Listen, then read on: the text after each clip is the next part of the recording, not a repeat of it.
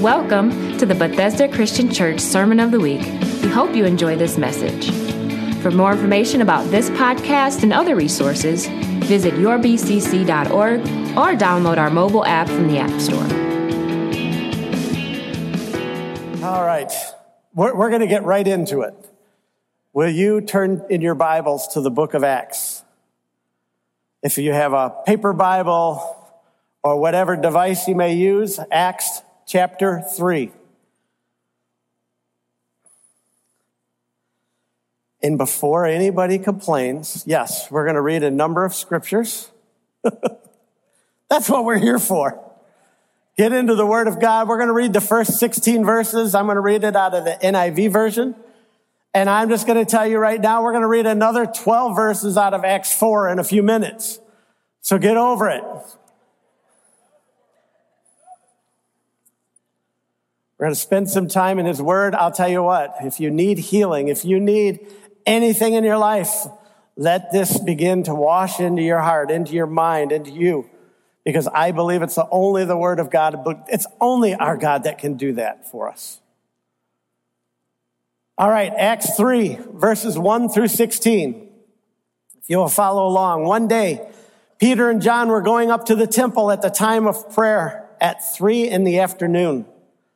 No, a man who was lame from birth was being carried to the temple gate called Beautiful, where he was put every day to beg from those who were going into the temple courts. When he saw Peter and John about to enter, he asked them for money. Peter looked straight at, him, as did John. And then Peter said, Can you just get this in your mind for just a second? There's this guy laying outside the temple door, the church door laying out in our portico out here. Somebody brought him in and, and he's sitting there and he's just asking for money. And Peter and John show up and, and they, they're walking by and he kind of holds out his hand or his cup or whatever it is, not really even looking at them. And then here we have this part. Verse four, Peter looked straight at him as John did. Then Peter said, look at us. So the man gave him gave them his attention, expecting to get something from them. And then Peter said, silver or gold I do not have, but what I do have, I give you. In the name of Jesus Christ of Nazareth, walk. Taking him by the right hand, he helped him up and instantly the man's feet and ankles became strong. He jumped to his feet and he began to walk. Then he went with them into the temple courts, walking and jumping and praising God. Now, I could not read that without going back into my childhood days. How about all of you? Where Peter and John were on their way to the temple and, and this man held out his palm to get an alm. And I, I'm, oh man, I'm all of a sudden going brain dead. But he was jumping and leaping and praising. In the name of Jesus Christ of Nazareth, rise up and walk. Do you remember that song? Oh, well, if you haven't, Google it. It's there. Or YouTube it. It's there. But anyhow, as I'm reading this and I'm just thinking, he was just laying there for a long time from the day of his birth.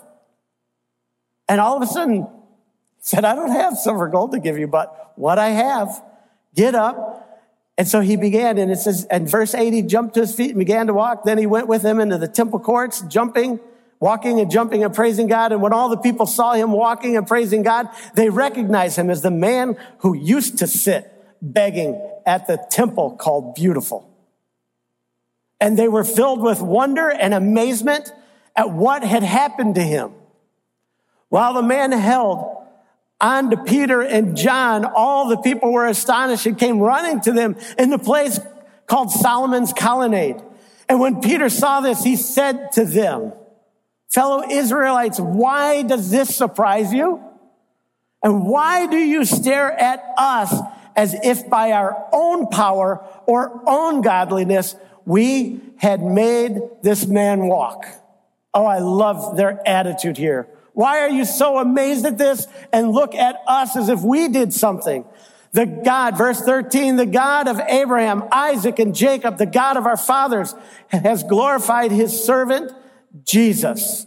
You handed him over to be killed and you disowned him before Pilate, though he had decided to let him go.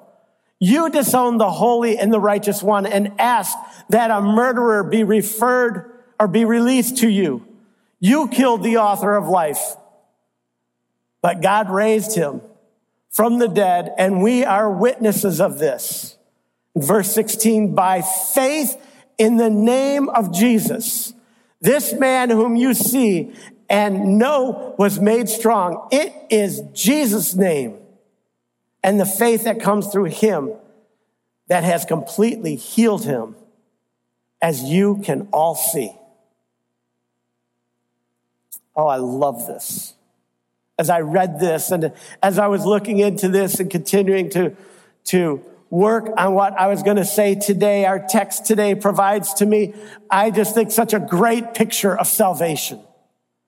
As well as any story, I think in the Bible, it paints a picture of our condition before God, our inability to save ourselves, and the way to salvation, the way of salvation, and what happens to a person when they are saved. Can you see all that in that story? I hope so. I hope you can see it. It's just such a great demonstration of the power in the name of Jesus.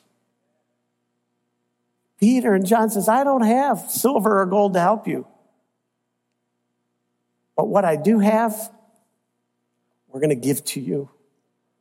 We're going to give you his name, Jesus. Jesus, the one that heals. Jesus, the one that saves. So let's just take a moment. Let's look at this beggar for just a minute. This lame beggar was in a very desperate condition. I mean, for all his life, he had never walked and he was continually brought to this place. And so he was born with this debilitating condition that caused him to not be able to walk. And, and he was powerless. Second point that I want to make, he was powerless to help himself. Hmm, sounds familiar. There was not one thing that he could do to help himself. He could not be healed by his own self effort or his own sincerity or all of his own good intentions. Didn't matter how enthusiastic he may have been or how many doctors and how many medications they may have given him. It said he was sick from his birth. He was debilitated as he came into the world for whatever reason. But the way I look at it, for you, for me, we were all born with a type of handicap called sin. And we all came into the world with that problem. And we are powerless to save ourselves.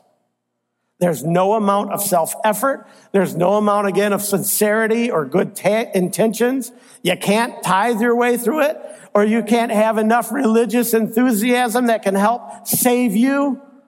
We are helpless to do anything for ourselves when it comes to that idea and God's judgment to make us right before our God. We can't do that in and of our own strength. Romans 5 8 tells us, but God demonstrated his own love for us in this while we were still sinners, Christ died for us. Oh, thank you, Jesus. And this beggar was right outside the temple. He was separated from God because of his condition. Uh, though, even though he was right close to the door, he couldn't get in. He was left outside. Let's take that to a spiritual component. Before we encounter Christ and, and come to a place of salvation, we too are separate from God. No matter how close or how far away we are from the door, but he is the door that all men must pass through. Listen to this out of Isaiah 59 verses 1 and 2. Surely the arm of the Lord is not too short to save, nor his ear too dull to hear. But your iniquities have separated you from your God.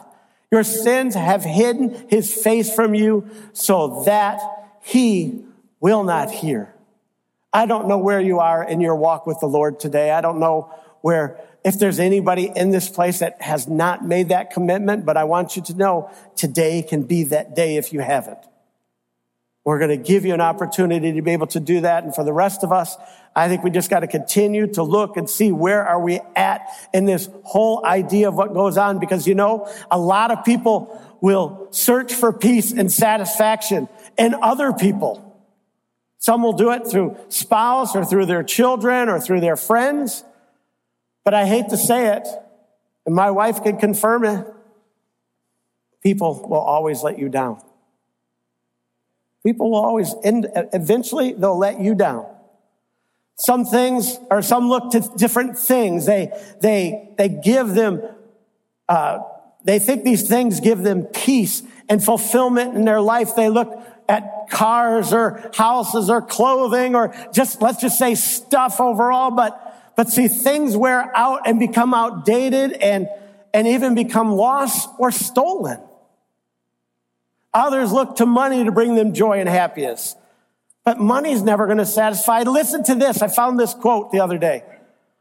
Someone asked the super rich early 20th century oil tycoon, John D. Rockefeller. They asked him this question. How much money does it take to be happy? His reply, his reply was a little bit more. And that's what's always going to do.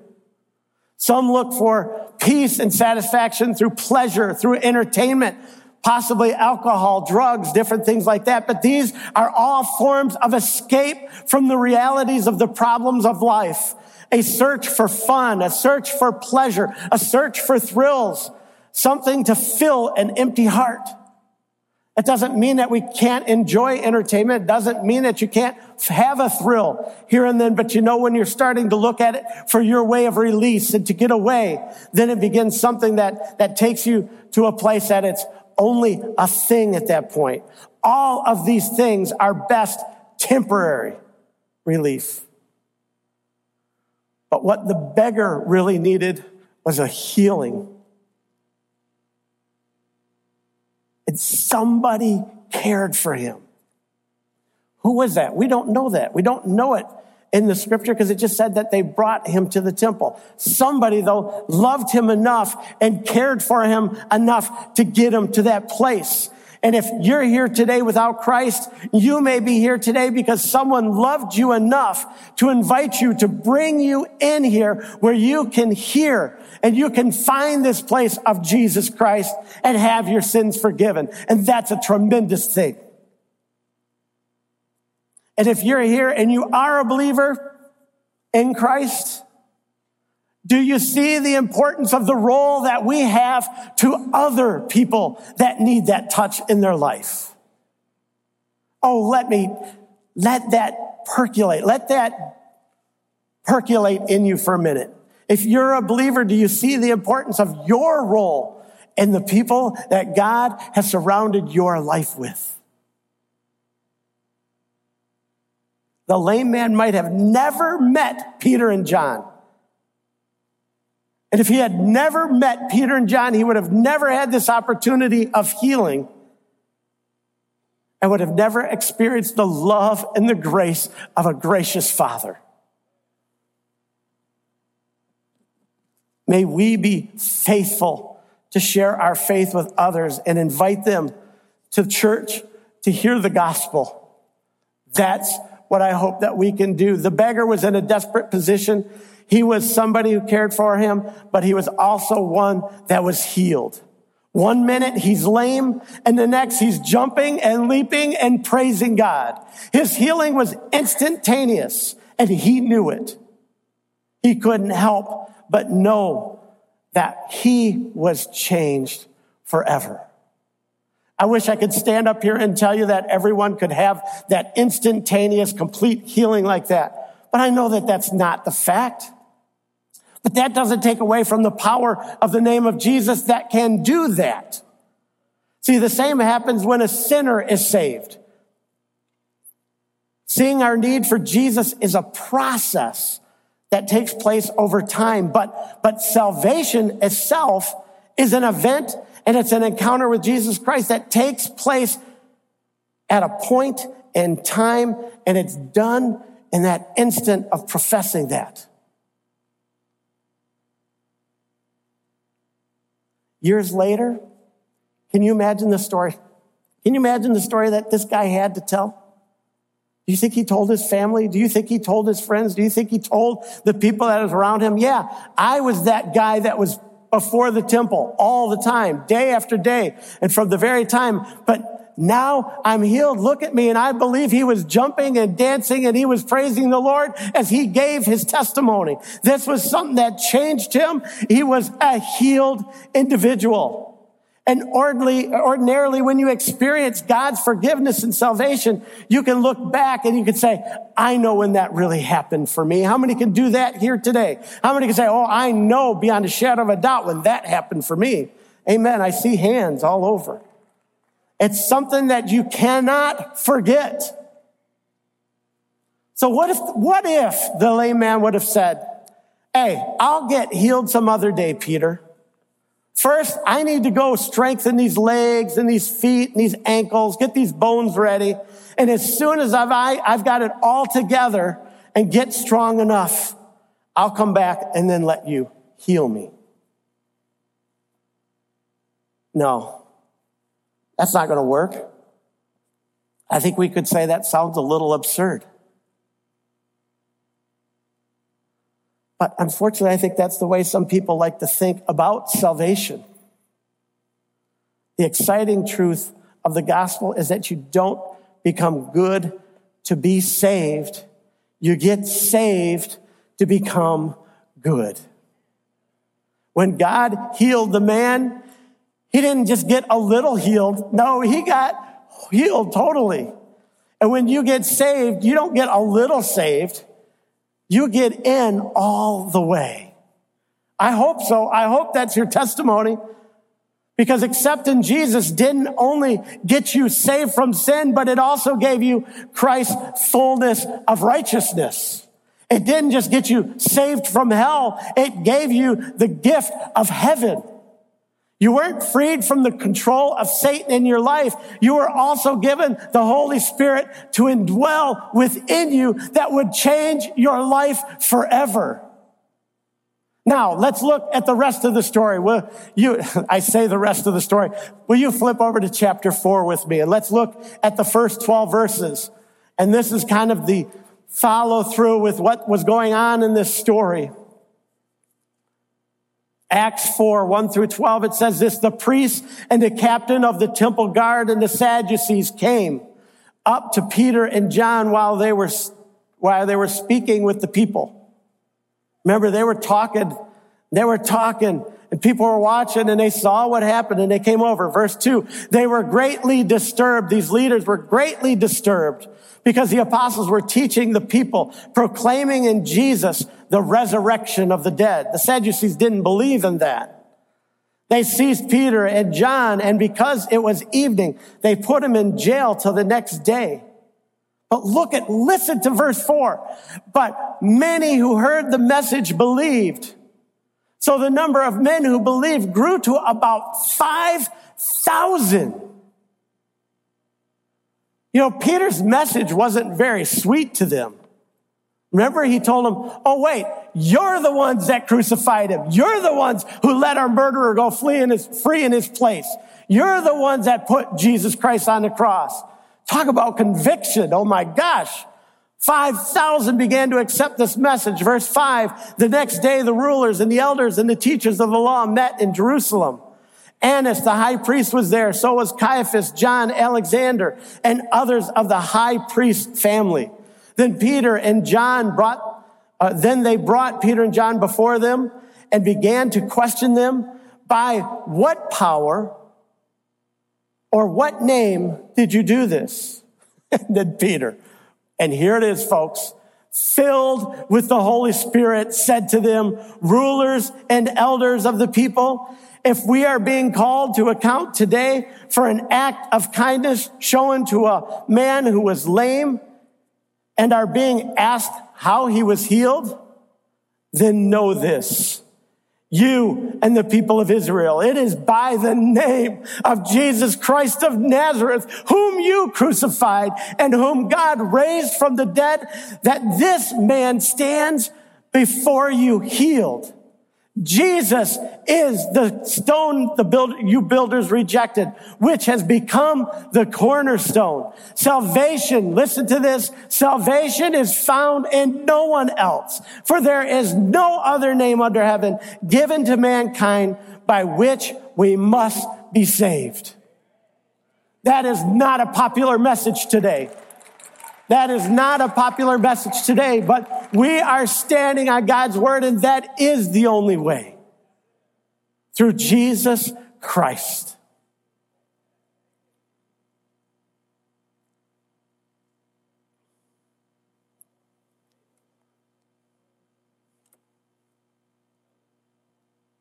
So, my question is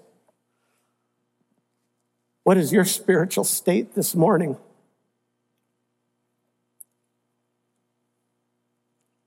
What is your spiritual state this morning before your Lord?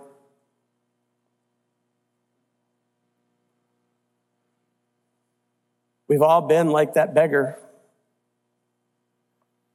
having a problem from birth, powerless to save ourselves. Outside of God and His blessings, are we looking for peace and joy in empty things that can never fill or satisfy? Like this lame beggar, all of us can have healing in our soul. And I don't know if you're in this house today or if you're watching online and you happen to see this, but you can receive that grace and salvation today. You can have your sin forgiven today. And let's face it, all of us that wear this flesh, this earth suit, if you will, we have problems with issues and sin is always coming against us, and there's always temptations and challenges, and all these things are always com- coming against us. And I'm not saying temptation is the sin, but I'm saying when we give into it, then we become weak, and we have the power of Jesus' name working on our behalf, and we can speak His name against all of that. And for those that have never done that, it just tells us in Romans 10 verses 9 and 10 that if you declare with your mouth Jesus is Lord and believe in your heart that God raised him from the dead, you will be saved. For it is with your heart that you believe and are justified, and it is with your mouth that you profess your faith and are saved.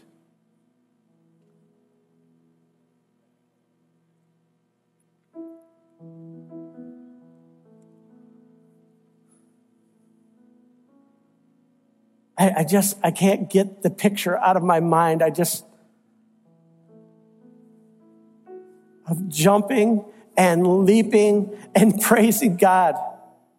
This beggar was sitting there. He did not know that that was going to happen that day, but he had him in the place where the Lord had him and, and Peter and John came by and they reached out their hand and they said, this is what we have for you in Jesus name.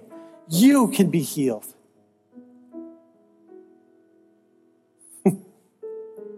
I say in Jesus' name, you can receive the healing that you need in your body. I believe in Jesus' name that you can begin to have the questions that maybe you have in your mind. Maybe you are dealing with something in your own work. You're dealing something within your own situation at home or wherever it may be. And you're starting to wonder, oh, what's the answer? What's the solution? God, why are you so far away? He's not. He's right there and he's challenging us to continue to call on his name through every bit of this.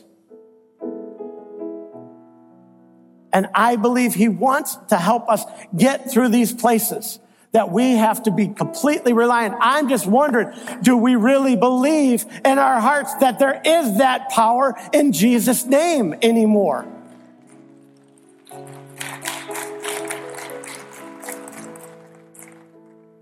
Will you bow your heads with me as we pray? Father, we come before you this day. I thank you for this time. I thank you for your word.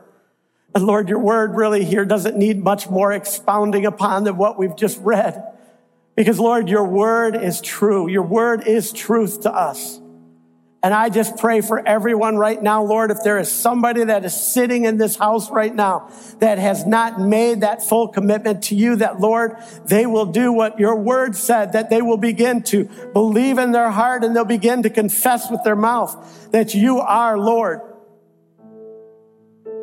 Lord, if there's somebody that watches online, even right now or at some other time, that Lord God, they will make that profession of faith to believe that, Lord God, there is something missing and I'm tired of going to the things. I'm tired of going to the stuff. I'm tired of going to things that are temporary. But Lord, I want to come to you that is eternal. You will always be there. You will never leave us. You will never forsake us.